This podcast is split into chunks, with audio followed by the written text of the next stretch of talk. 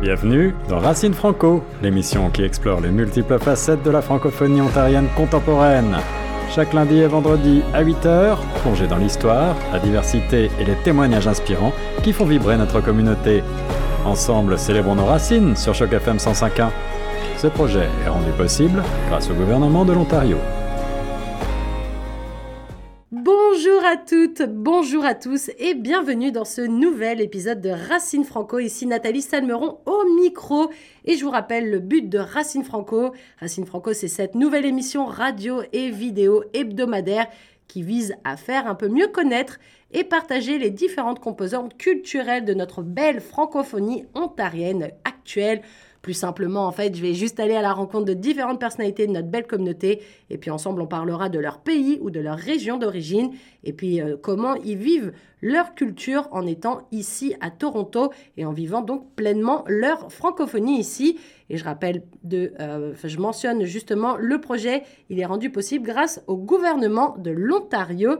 Aujourd'hui, avec moi, on va parler du Sénégal et de la France un petit peu.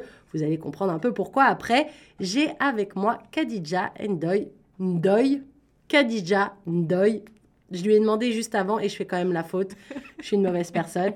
Comment ça va, Khadija, aujourd'hui? Super, très bien, merci. Alors, euh, pour les personnes qui nous écoutent, est-ce que tu peux te présenter en quelques mots pour nos auditeurs? Alors, euh, je suis Khadija, autrice, jeune autrice, qui vient juste de publier un, un livre jeunesse. Je suis aussi éducatrice dans les STEM. Ok, et toi, c'est quoi tes racines alors?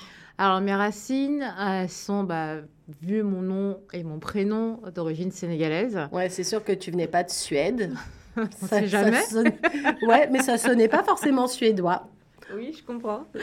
Et euh, bah, du coup, euh, née, j'ai vécu une partie de ma, de ma vie en France.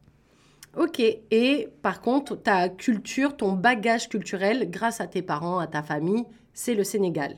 Oui, où euh, je fais régulièrement des voyages et euh, à la maison, on parle euh, le Wolof. Parfait. On parlera un peu plus tard justement des différents dialectes qu'on peut retrouver au Sénégal, tout ça. Mais euh, de ta culture, alors toi c'est un mix en fait, parce que tu es française, tu es née en France, mais tu as quand même ce bagage culturel de par ta famille, de ce qui se passe à la maison, tout ça. La moitié, le cœur, il est à moitié en France, à moitié au Sénégal, forcément. Mhm. Qu'est-ce que tu penses avoir ramené avec toi dans tes bagages quand tu es venu ici à Toronto de cette culture, de ce mix que tu, bah, dont tu fais partie en fait?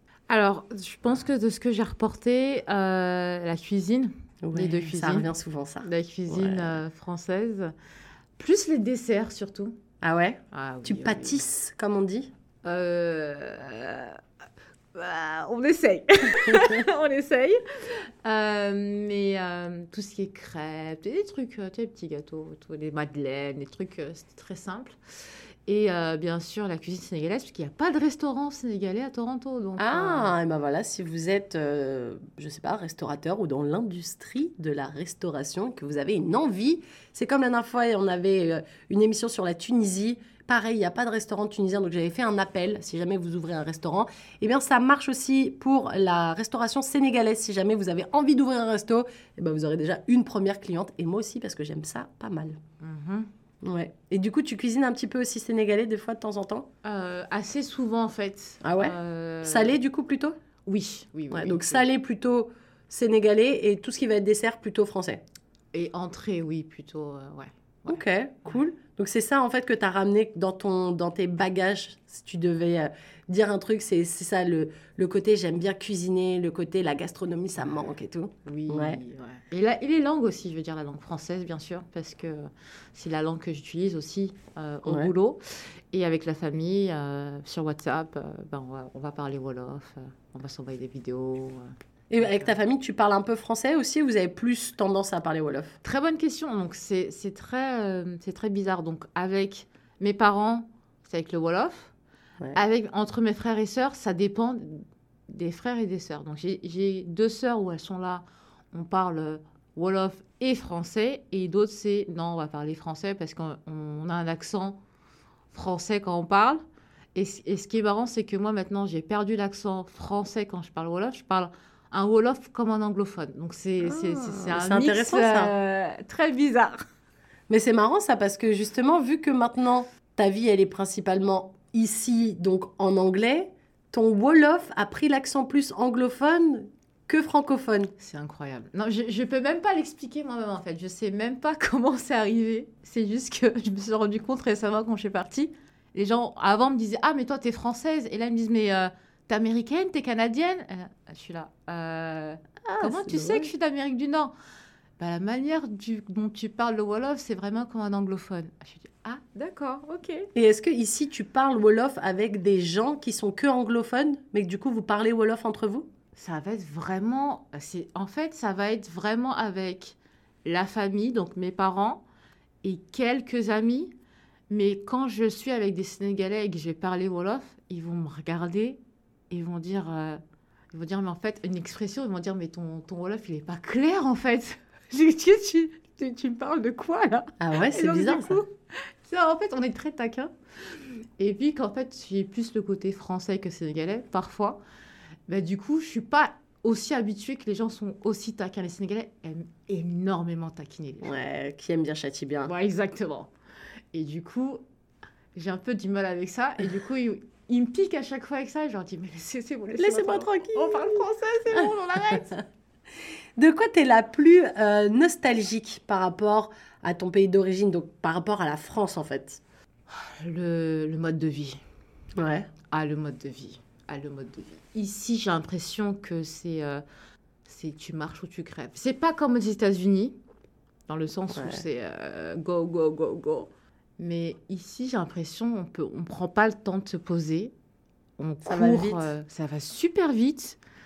Et euh, on voit pas le, enfin, on- le, on on n'apprécie pas le temps en fait. Je sais pas si c'est comme ça. J'ai jamais été vraiment à Montréal, mais de ce que j'entends, c'est que les gens prennent le temps. J'ai l'impression qu'à Montréal, la vie, elle est plus euh, collée sur le modèle européen. Je dirais pas franco-français parce que je ramène pas tout à la France, mais Mm. j'ai l'impression que c'est plus calé sur le mode européen où on prend peut-être un peu plus le temps de se poser dans un parc et genre pas faire grand-chose. Exactement. Alors que ici, on a l'impression que le temps, c'est de l'argent, ça a beaucoup de sens ici, et que les gens, ils sont toujours dans le speed, ils ont toujours deux boulots, beaucoup de gens. Ouais. Euh, et voilà, on est bien placé pour savoir, Ouais. euh, ça, ça travaille tout le temps, parce que forcément, faut faire rentrer des sous, la vie, elle est quand même assez chère. Et à un moment donné, bah, si tu te poses et que tu regardes les, les petits oiseaux qui volent, c'est pas ça qui va te donner à manger à la fin du mois. Bien sûr, mais je veux dire, à un moment, où est euh, l'équilibre Ouais, c'est vrai. Et par rapport au Sénégal, est-ce que tu trouves que ça aussi, c'est un truc qui est différent par rapport à ici? Genre, est-ce que là-bas, on prend aussi plus le temps de vivre?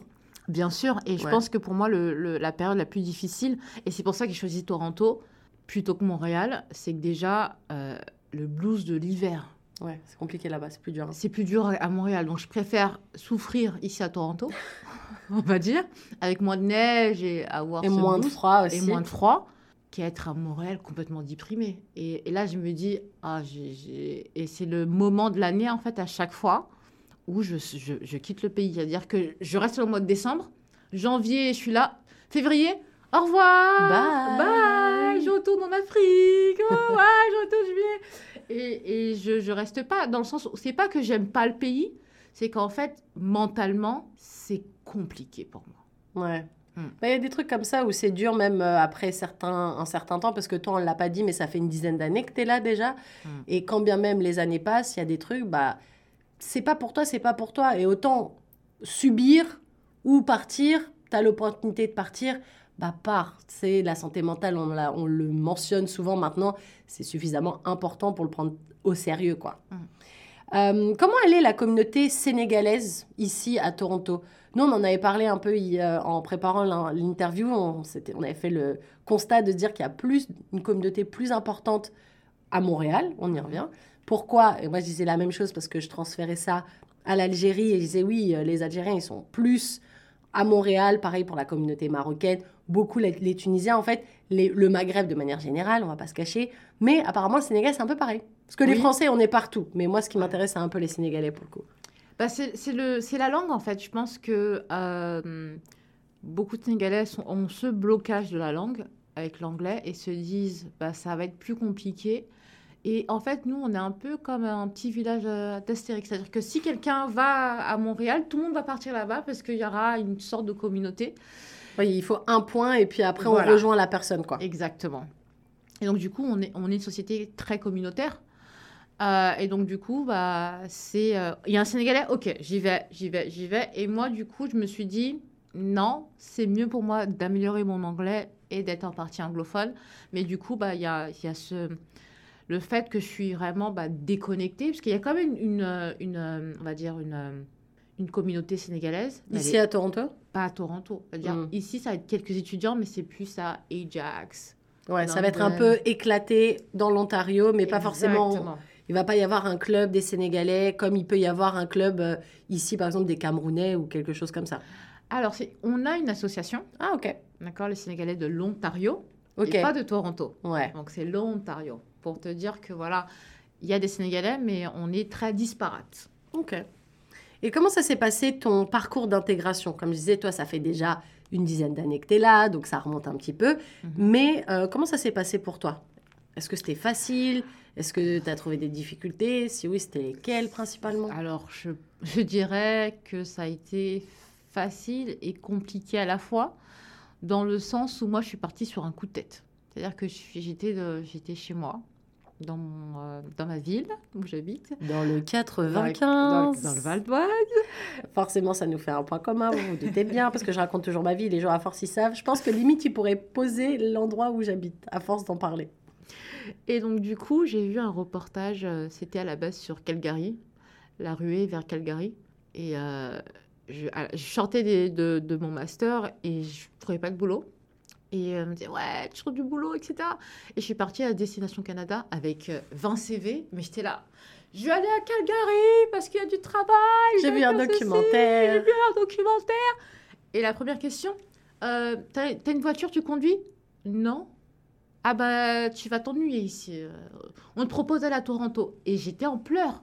Oh. Je disais, mais moi, je veux pas Toronto, moi, je veux Calgary. Ouais, puis ça travail. changeait tous tes plans en fait. Enfin, les- Ouais. le peu de plans que tu t'étais fait entre, en, en si peu de temps, quoi. Ouais, exactement. Et donc, du coup, elle m'a dit, bah écoute, c'est mieux pour toi d'aller à Toronto, il y a les transports en public, tu peux aller au centre-ville, c'est multiculturel, t'as pas de voiture, donc c'est mieux. Et euh, t'as un, t'as un bon profil, tu vas trouver du travail facilement. Et donc, par dépit, Entre guillemets. entre guillemets, je suis partie à Toronto.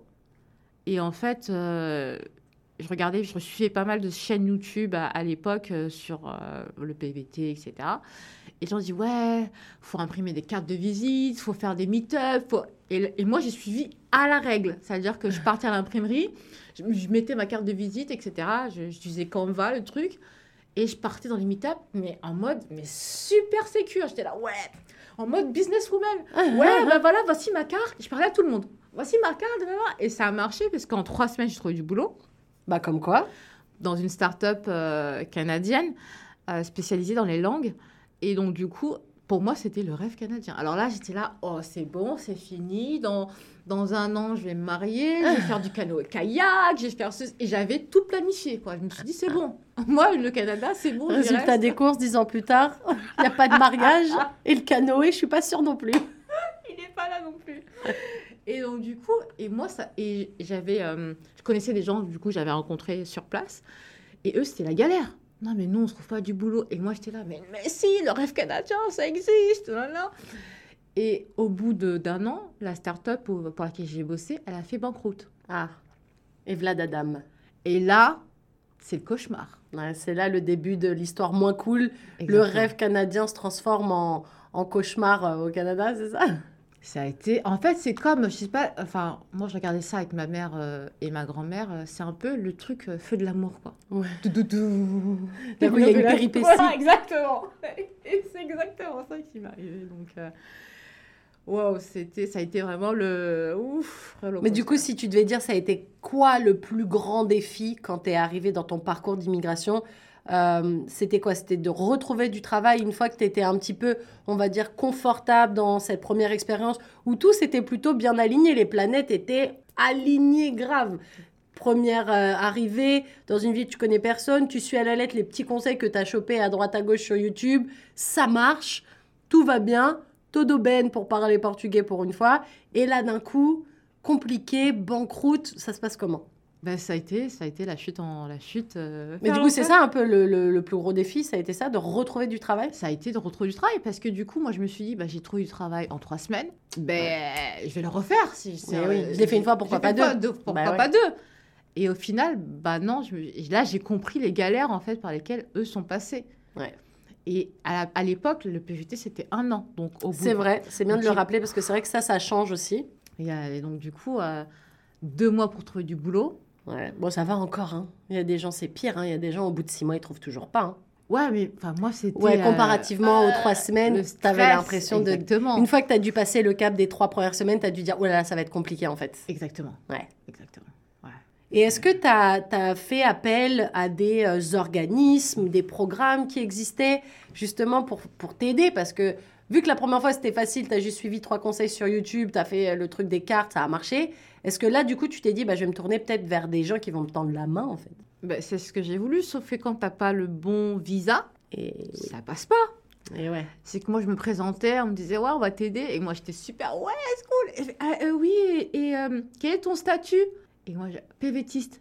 Ah, bah, excuse-nous, on peut pas t'aider. euh, T'es temporaire. Je veux rester. non, t'as pas le bon visa. Et tu te dis, mais c'est quoi le truc, en fait? Bah Et- ouais. Et le truc, je me suis dit, mais en fait, ce visa, c'est une malédiction. Mais en plus, le PVT, euh, c'est un. Alors, je parle de mon expérience personnelle, mais moi, j'ai eu celui de deux ans. Donc, j'ai celui quelques années après toi. Mais il me semble que ça, c'est un truc qui change pas. Mais peut-être que je me trompe. Euh, c'est un visa que tu ne peux pas étendre. Donc, une fois que tu as fini ton PVT, soit tu passes sur une résidence permanente, euh, XY, ou alors tu passes sur une mobilité francophone, un visa fermé, parce que c'est un petit peu les deux seuls, euh, ou alors tu te maries, ou bref, euh, il y a quelque chose. Mais je veux dire, en option qui s'offre à toi, tu peux pas juste demander à étendre ton visa. Donc toi, tu t'es retrouvé un peu coincé comme ça. coincée. Et euh, au- final, j'ai eu quelqu'un qui a, qui a pu m'aider euh, sous le chapeau, d'accord? Et, et qui m'a dit, bah, écoute, il faut trouver un travail de customer service. J'ai trouvé mon travail sur Kijiji. Ouais, comme quoi Kijiji. Et euh, c'était un, un boulot de customer service. Et là, je me dis, ah bah c'est bon, je vais remonter la pente. Euh, Eh ouais. Là, je me dis, ah, Canadian Dream, c'est bon. On c'est- est reparti. ça on est reparti, c'était juste une petite phase. Et en fait, non, pas du tout. Pas du tout. Ça a été euh, Compliqué. compliqué, compliqué, compliqué, très très compliqué. Qu'est-ce que tu penses, selon toi, justement, Kaïdja, que- quels sont les défis auxquels les francophones, en arrivant, en étant nouvel arrivant, bah, t'es confronté direct, en fait? Moi, je pense que le plus dur, ça a été la mentalité. J'ai vécu en Chine avant, j'ai vécu au Mexique. Et je savais déjà qu'il y avait entre euh, la mentalité chinoise et, fran- et française, il y a une différence. Ouais. Entre la mentalité mexicaine et française et, et sénégalaise, il y a des différences. En venant ici, j'ai assumé qu'on était dans, en Occident, on pense à la même chose. Que du coup, que en France, qu'au Canada, ça se passe un peu comme en France? Oui, c'est similaire. On, est- on est similaire, euh, peut-être des petites différences. Et en fait, le fait que nous, on, on, a- on est plus euh, franc-parler, Ouais. on plus les choses, ça passe pas. Ouais. Et là, euh, c'est comme si, en fait, j'étais sur le ring et je prenais des... Des patates, Ah des oui. coups. Ah oui Ah oui Et là, je me, là, je me dis, mais attends... euh, Et là, tu te remets en question, tu dis, mais attends, mais... euh, Ah oui, donc il y a vraiment des différences... euh, Donc pour toi, le plus gros truc, c'est le décalage culturel, Ah quoi. oui. Le choc ah, culturel, le comme on dit. choc, le choc. Pourtant, tu avais vécu dans plusieurs endroits, donc en général, tu as plus, entre guillemets, l'habitude d'avoir un certain décalage, d'être confronté, parce que tu l'as déjà vécu en étant en Chine, en étant au Mexique, forcément, il y a un petit choc culturel Mhm. toujours quand tu arrives quelque part. Mais là, ça te l'a fait quand même, quand bien même tu avais déjà eu des expériences à l'étranger. Parce que j'ai assumé en fait que c'était c'était similaire. Je me suis dit oui, on a on a des différences, mais C'est pas si, Si, incroyable. c'est pas si incroyable en fait. C'est on, on écoute la même musique, on connaît Drake. Puis en plus, on a l'impression, en tout cas moi c'était mon impression peut-être, mais que le Canada et la France, on est un peu cousins. Tu vois Parce que euh, quand, en tout cas de France, tu vois le Canada, c'est toujours le côté très sympa du Québec, où du coup ça parle français, ou alors des anglos un peu à l'américaine, très très euh, dans l'entertainment, pour parler du bon français, toujours dans la joie de vivre, dans le show, dans le spectacle, dans le truc. Donc tu te dis, bon bah, moi j'ai une... euh, un- moi personnellement, je sais que j'ai... euh, une- un comportement un peu euh, j'ai- j'aime bien faire la fête, j'aime bien parler avec les gens. Je me dis, oh, bah, ça va matcher, c'est cool, on va se faire euh, plein d'amis et tout. Et je te rejoins sur le côté, tu sais pas trop sur quel pied danser. Quand on te dit des trucs, tu sais jamais si c'est réellement positif ou négatif. Tu as peur de dire frontalement ce que tu penses. Moi, je me rappelle mes relations avec mes collègues. Bah, mes collègues en France, j'ai toujours été euh, comme si c'était des amis. Tu vois, genre en général, même de, ça devient un peu des amis. Bah là, tu sentais que c'était tes collègues de travail. Et je me rappelle même, moi, bon, pour raconter ma vie, c'est ton émission, mais je raconte ma vie, allons-y. je travaillais dans une banque et on m'avait donné un genre de règlement à suivre.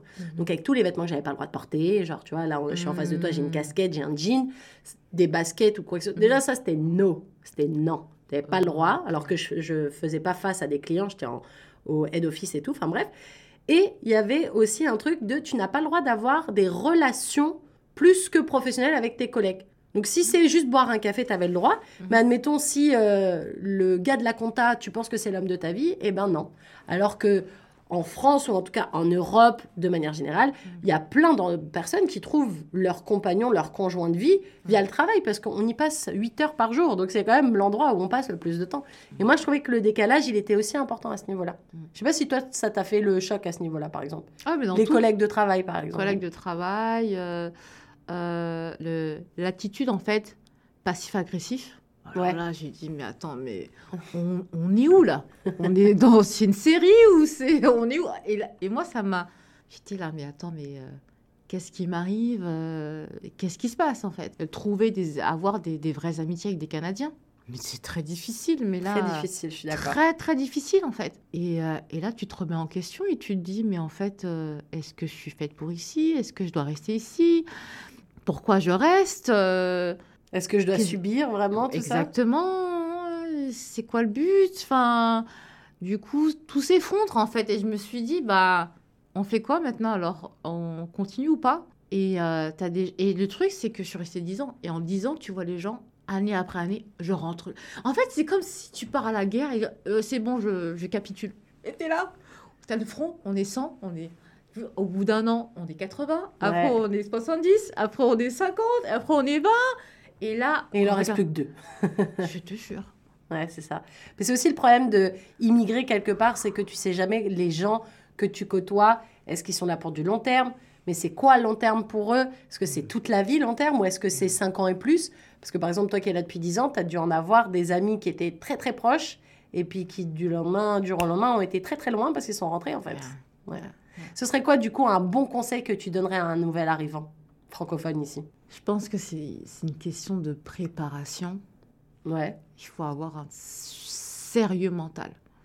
Surtout en ce moment, je pense que moi, encore il y a 10 ans, je pouvais venir euh, pas préparé un petit peu comme ça, euh, euh, sans préparation. Là, c'est pas possible avec le coût de la vie, avec la compétition pour la recherche d'emploi.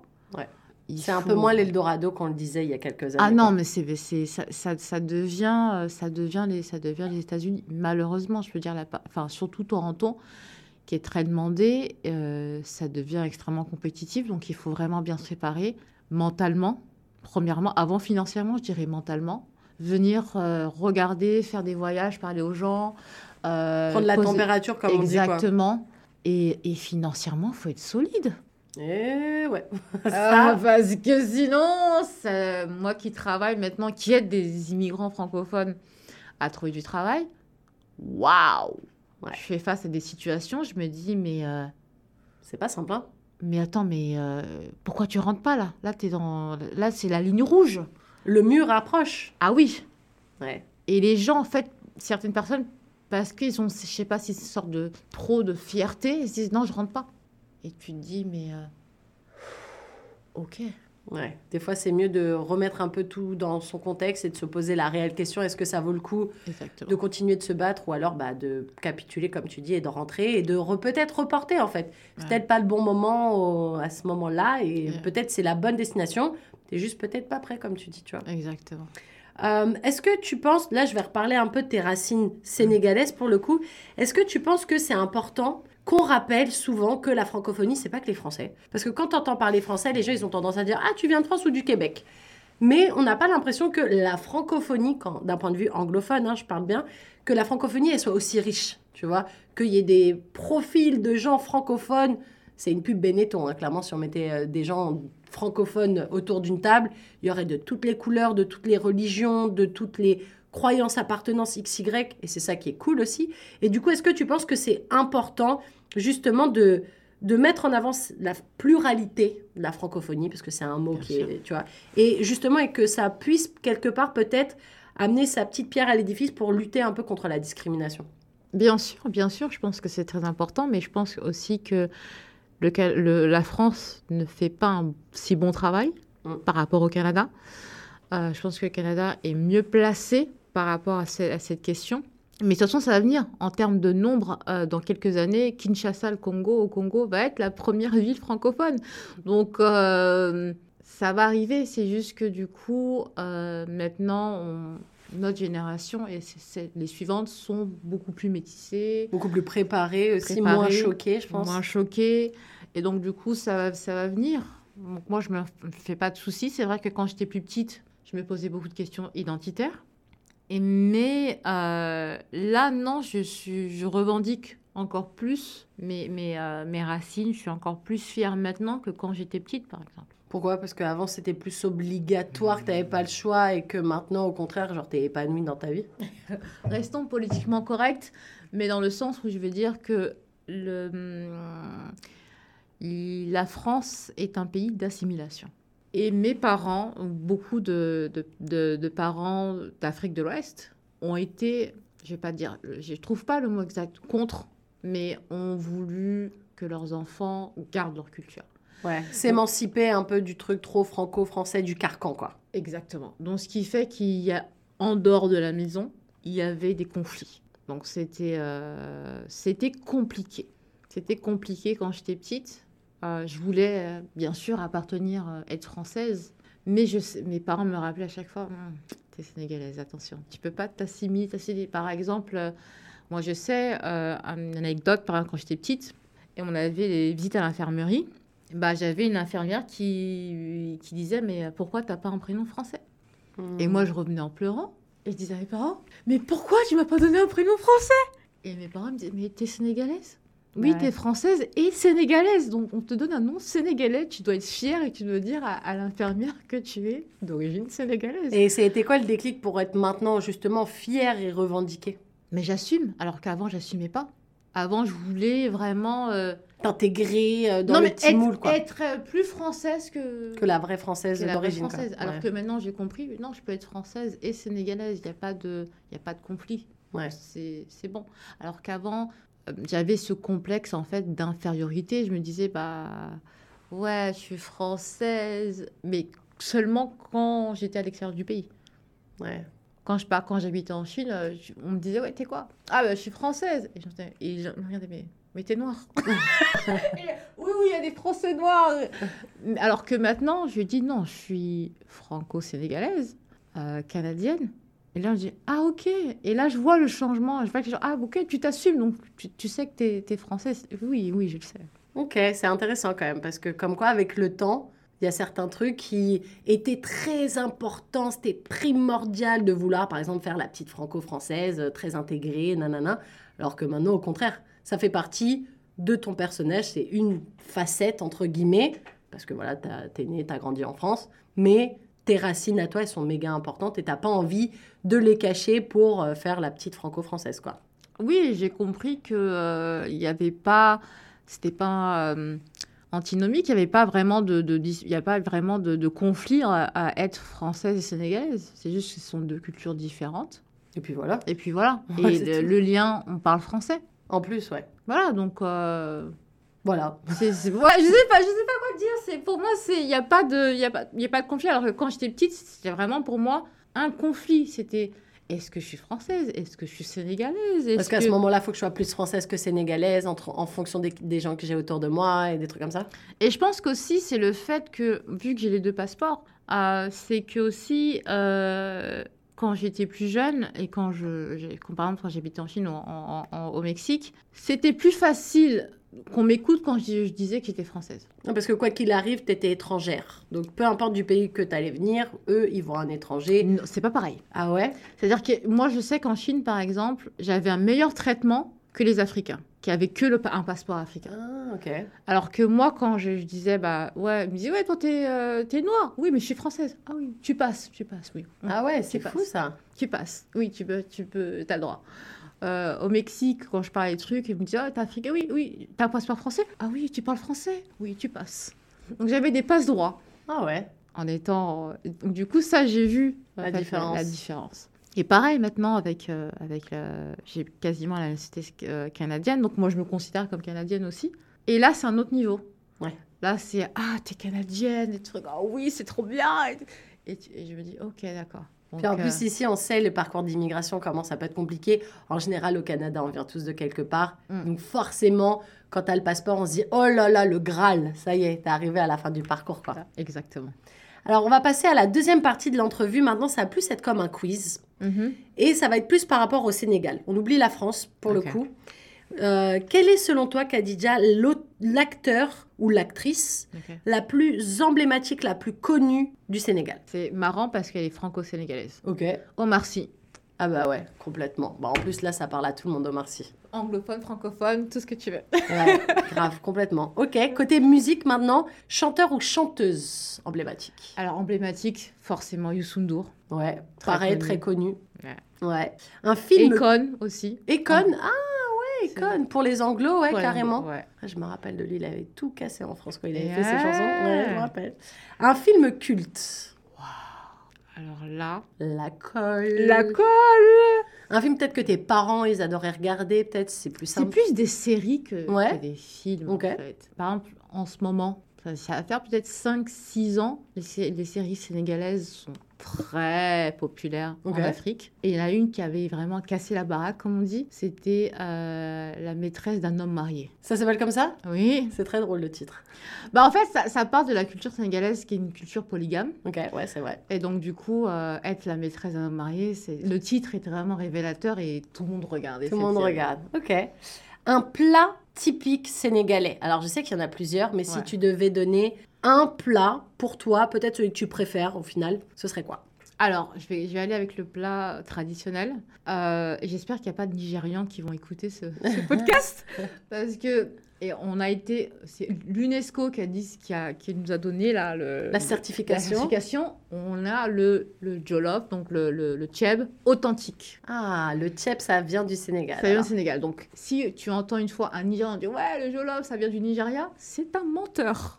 ou une menteuse. ok oui, ça vient, euh, le tchèp vient de Sierra Leone, ça vient du Ghana. C'est un menteur ou une menteuse? Donc, on simplement. replace les choses dans leur contexte. Merci. Voilà, le tchèb. Ouais. Et ça, c'est quoi alors le tchèb Pour ceux qui connaissent pas, c'est quoi comme plat? C'est un, un plat à base de riz, Ouais. avec du riz, avec des légumes et du poisson. Parce qu'on vit- on, on est sur, euh, sur la côte euh, atlantique. Donc, euh, on a pas mal de plats avec du poisson.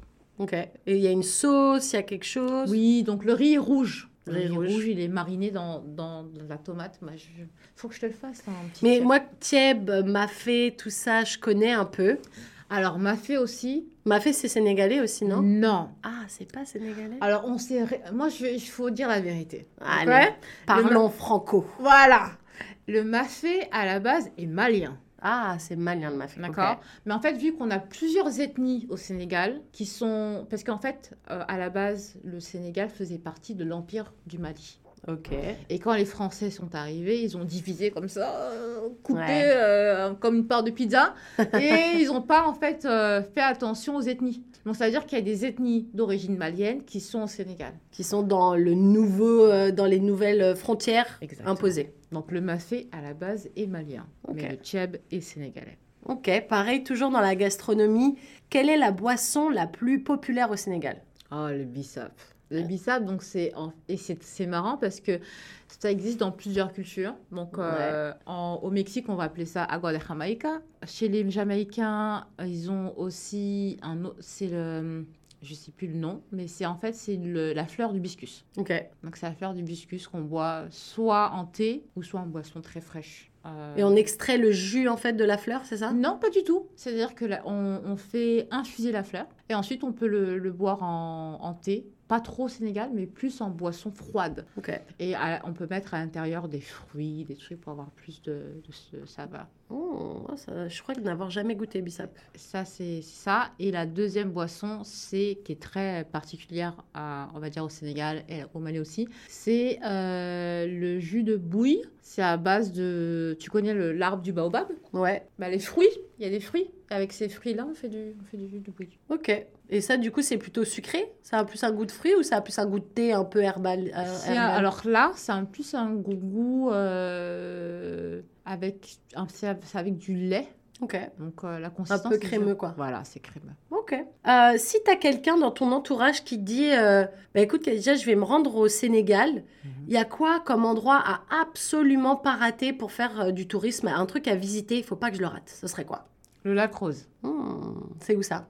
Alors, Lac Rose, euh, c'est pas très loin, c'est entre Dakar et Thiès. Et en fait, c'est un lac qui est rose. Parce qu'il y a quoi dedans? C'est du sel C'est le sel, je Ouais. pense. Je connais pas vraiment l'histoire derrière, mais je pense que c'est le sel. Euh, L'île de Gorée, si la personne est d'origine afro-descendante. Parce que c'est là où bah, les esclaves de Mhm. plusieurs pays On transité? ont- ont- non, sont partis d'Afrique vers les Caraïbes et vers le Brésil. Ah, ok. Bah, ça, c'est cool à, à savoir. C'est un peu la, la note d'histoire sympa. Mhm. On adore. Le sport le plus connu, le plus pratiqué au Sénégal Alors, il y a deux choses. Il y a le sport le plus connu, Ouais. Et Ce le- serait le foot. exactement. Ouais. Et le, alors, non, le plus connu au Sénégal, c'est la lutte sénégalaise. Ah, bah tu vois, j'aurais jamais dit. Tu vois, le plus pratiqué, c'est le football. Mais la lutte, c'est quand même balèze, quoi. C'est quelque chose d'important dans la culture. Ouais, en fait, je sais pas si tu connais la culture japonaise avec les sumotori. Ouais, ouais, ouais. Bah, en fait, on a, on, a, on a la même chose, sauf qu'on a des, des gros. euh, des... Des gros balaises qui font Voilà, de la, de la lutte. pas, pas obèses, mais avec des muscles Ok. et qui se.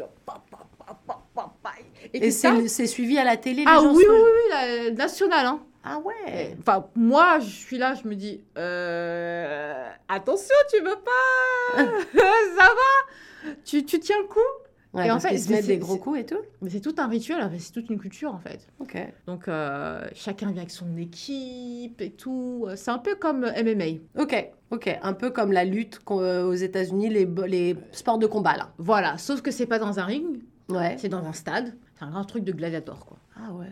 Ouais, c'est Ah bah impressionnant. tu vois, ça j'ai appris un truc là, ça je savais pas du tout. Une expression typique sénégalaise. Oh, Il y en a tellement. Mais moi, ce qui me fait rire, c'est que à chaque fois qu'on on est, on est très basé sur les salutations, etc.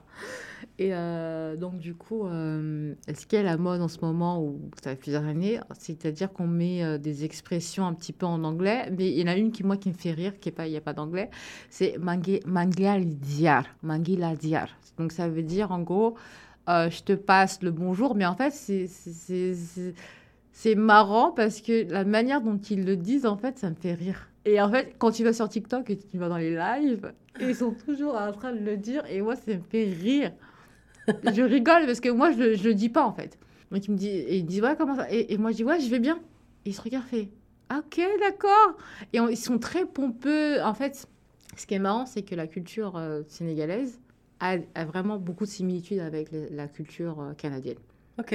dans le sens où, contrairement aux Français, ils vont pas dire les choses directement. Ouais, ils vont passer par des petites passerelles pour te Voilà, faire comprendre des choses. embellir les choses, etc., etc.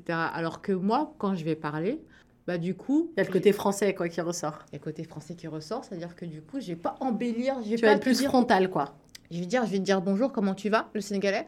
Comment ça va, ma jolie fille? Est-ce que tu as passé une bonne journée? Oh, tu es magnifique aujourd'hui. Et moi, je vais, ça va, ça va bien? Oui, ok. On enchaîne. On enchaîne. Il y a quoi comme stéréotype sur les Sénégalais? Un cliché, ça c'est pas forcément négatif parce qu'en général quand on associe le mot stéréotype, c'est forcément négatif. Non, un truc ça peut être même super drôle, tu vois, un truc qui appartient vraiment à la communauté sénégalaise genre. On sait vraiment bien accueillir les gens. Ouais, accueillant, chaleureux. On- accueillant, chaleureux. On a un terme qui s'appelle la teranga. On est vraiment très accueillant, très chaleureux. On aime bien mettre à l'aise nos invités. OK. Il y a combien d'heures de vol entre le Sénégal et Toronto, est-ce qu'il y a des vols directs, je sais pas, depuis Dakar par exemple, ou est-ce que pareil, c'est des stops soit en Europe, soit à Montréal? Parce que je sais que la connexion avec Montréal, elle se fait plus facilement. Pour les pays d'Afrique en général, c'est ça? Ouais, ouais. Alors, moi, je passe toujours par la France. Par Richard de Gaulle, Ouais. je connais. Donc, euh, c'est long. C'est long, ouais. Il y a combien d'heures de vol en tout du coup? Parce que tu fais donc Dakar, t'es de Dakar toi euh, au, au Sénégal? Euh, je vais, je suis, je suis de Rufisque. Rufisque, c'est un quartier de Dakar. Ok. Donc du coup, aéroport de Dakar de départ. Voilà, Donc déjà, Dakar-Paris, il y a combien? 5 heures. 5 heures. Et après, Paris-Toronto, c'est 7 heures. Ouais, c'est pas, c'est pas cool. Il y a combien de- d'heures de décalage avec le Sénégal du coup? Il y en a deux avec la France. Euh, donc, ça fait 8. 8 heures en moins du coup. Ah ouais, ok. C'est quoi la capitale? Bon, on l'a un peu dit maintenant. Oui, Dakar. Euh, Est-ce que du coup, donc on en parlait un petit peu tout à l'heure brièvement, mais il y a combien de dialectes? Tu parlais Wolof tout à l'heure, tu parlais du. Wolof, mais il y en a plusieur. Et je sais que en général, il y en a beaucoup. Alors, je vais t'arrêter là. Ce ne sont pas des dialectes. Ce sont des langues officielles? Ce sont... Alors, le- le- la chose est que officiellement, le français est euh, la langue administrative. Ok. Officieusement, non. Officieusement, il y a, quat- il y a 14 langues au, quat- au- Sénégal. ok. Et le Wolof est celle qui est le plus parlée par les différentes ethnies. Ok, que C'est celle que tu as le plus en commun, quoi. Voilà, chaque ethnie a, son, a sa langue en fait. Donc moi, par exemple, mes parents sont de deux ethnies différentes. Donc mon père est de Wolof, donc de Rufisque, de Dakar. Donc c'est la langue, on va dire, lingua franca qui est le plus parlée. Mais ma mère est sérère, donc elle parle le sérère. Donc c'est une langue qui n'a rien à voir. Et est-ce que justement, quand on parle une, c'est facile d'accéder aux autres? Ou alors c'est vraiment pour dissocier les ethnies entre elles et que du coup, bah, waouh, je comprends pas là. Bah, en fait, c'est euh, vu que c'est pas la même grammaire, en fait, c'est Ah comme ouais. si tu apprenais euh, le français et le suédois. Ah oui, donc rien à voir. Il n'y a pas des mots en commun. Par exemple, on va dire le français et l'italien, c'est un peu similaire. Tu as des mots, euh, c'est un peu transparent. Non, si ouais, je là, c'est prends par exemple le, le Wolof et le sérère, c'est Rien à voir, deux trucs complètement différents. Ok, cool, ça c'est pareil, j'apprends des trucs. Ah, yeah, j'apprends des trucs. Euh, Est-ce qu'il y a un habit traditionnel au Sénégal? Et si oui, c'est lequel? Alors, il y a un habit générique qu'on va appeler le boubou Ouais, traditionnel. Et après, il y a différents styles, mais on appelle ça le boubou. ok. Un habit assez ample. Et on est, on- au Sénégal, on aime les couleurs. On aime les couleurs. Donc, on ne s'habille pas en noir. Ouais. Rares sont les gens qui s'habillent tout en noir, quoi. Ça va être toujours un peu de la couleur, surtout sur les habits traditionnels comme ça, ça pète en général. Oui, jaune, rose. Et on n'est pas dans le truc, euh, on va voir un homme qui va, qui va avoir un boubou rose. Ah, t'es gay. Non, non, nous, c'est les couleurs. On n'a pas de genre dans les couleurs, en fait. Mais ça, c'est cool, ça.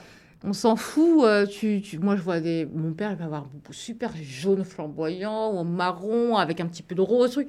On va dire, mais c'est trop stylé. Ouais. On va pas dire, ouais, ça c'est pour les garçons, ça c'est pour les filles. C'est juste la taille qui va monter. Mais la couleur, on parle des Peu couleurs. importe. Ah, Voilà. ça, c'est cool. C'est quoi l'hymne national au Sénégal? Le lion rouge, alors je peux pas le chanter. Non, non, j'allais. mais même pas, alors là, j'ai dit, Non, tu- tu- justement, j'allais dire, t'as pas besoin de le chanter, mais est-ce que tu peux nous expliquer un peu de quoi ça parle? Mais ça parle en fait euh, de. Donc le lion, c'est le. C'est comme le coq en fait. Ouais, c'est l'animal qui L'animal, représente, hein, quoi. Donc voilà, c'est euh, ça parle de voilà de, de- du peuple sénégalais fort, euh, guerrier, uni. Donc c'est souvent ça parle vraiment des valeurs sénégalaises. Ok. Et le drapeau, est-ce que tu peux nous expliquer comment il est le drapeau du Sénégal? Alors ça c'est vraiment c'est vraiment euh, marrant parce que quand j'étais petite, je confondais avec le drapeau euh, camerounais. Mais n'empêche, j'en parlais avec quelqu'un il y a pas longtemps parce que en ce moment, donc c'est la Cannes.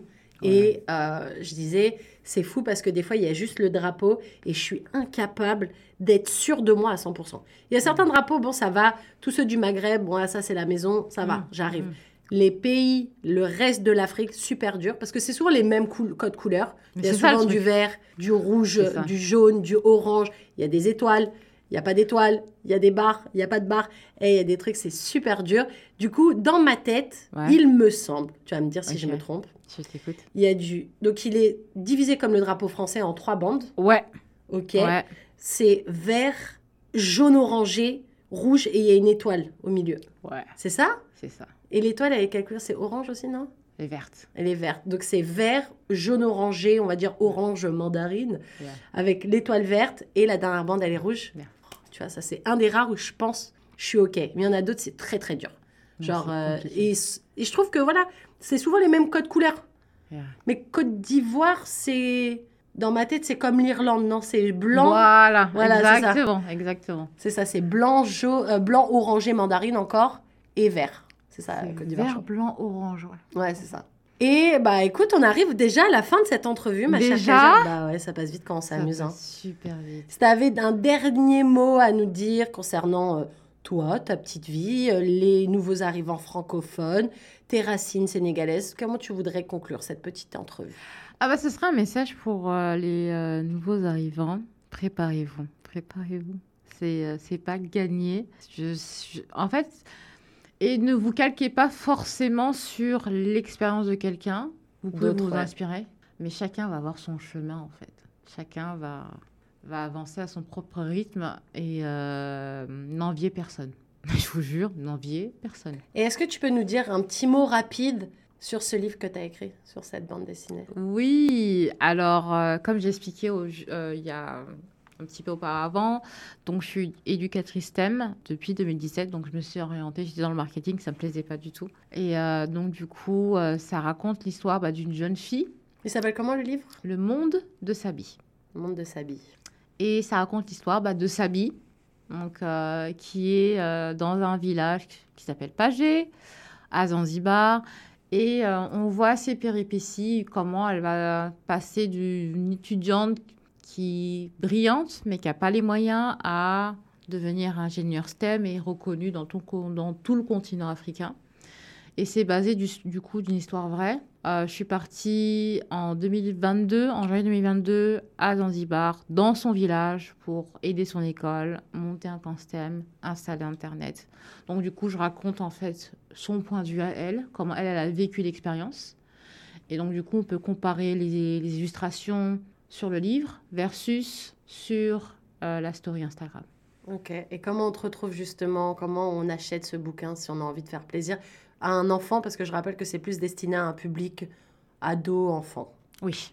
Comment on fait pour te retrouver pour acheter ton bouquin? Le plus simplement, pour, ça va être Amazon euh, et euh, Indigo Chapter.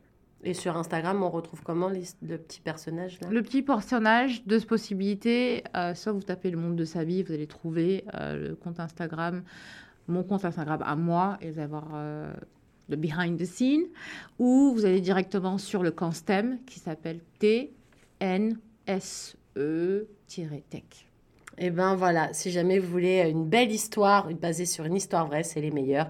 N'hésitez pas à vous rendre sur les liens qu'elle vous a donnés et d'acheter son livre parce que ça fait toujours plaisir d'aider la communauté. Merci. Merci beaucoup Khadija, c'était un super plaisir, un super moment. C'était Nathalie Salmeron dans Racine Franco, un projet qui, je vous le rappelle, est rendu possible grâce au gouvernement de l'Ontario. À bientôt. Vous écoutiez Racine Franco sur Choc FM 105.1. Pour retrouver l'ensemble des épisodes en réécoute à la demande, rendez-vous sur chocfm.ca ou en vidéo sur YouTube.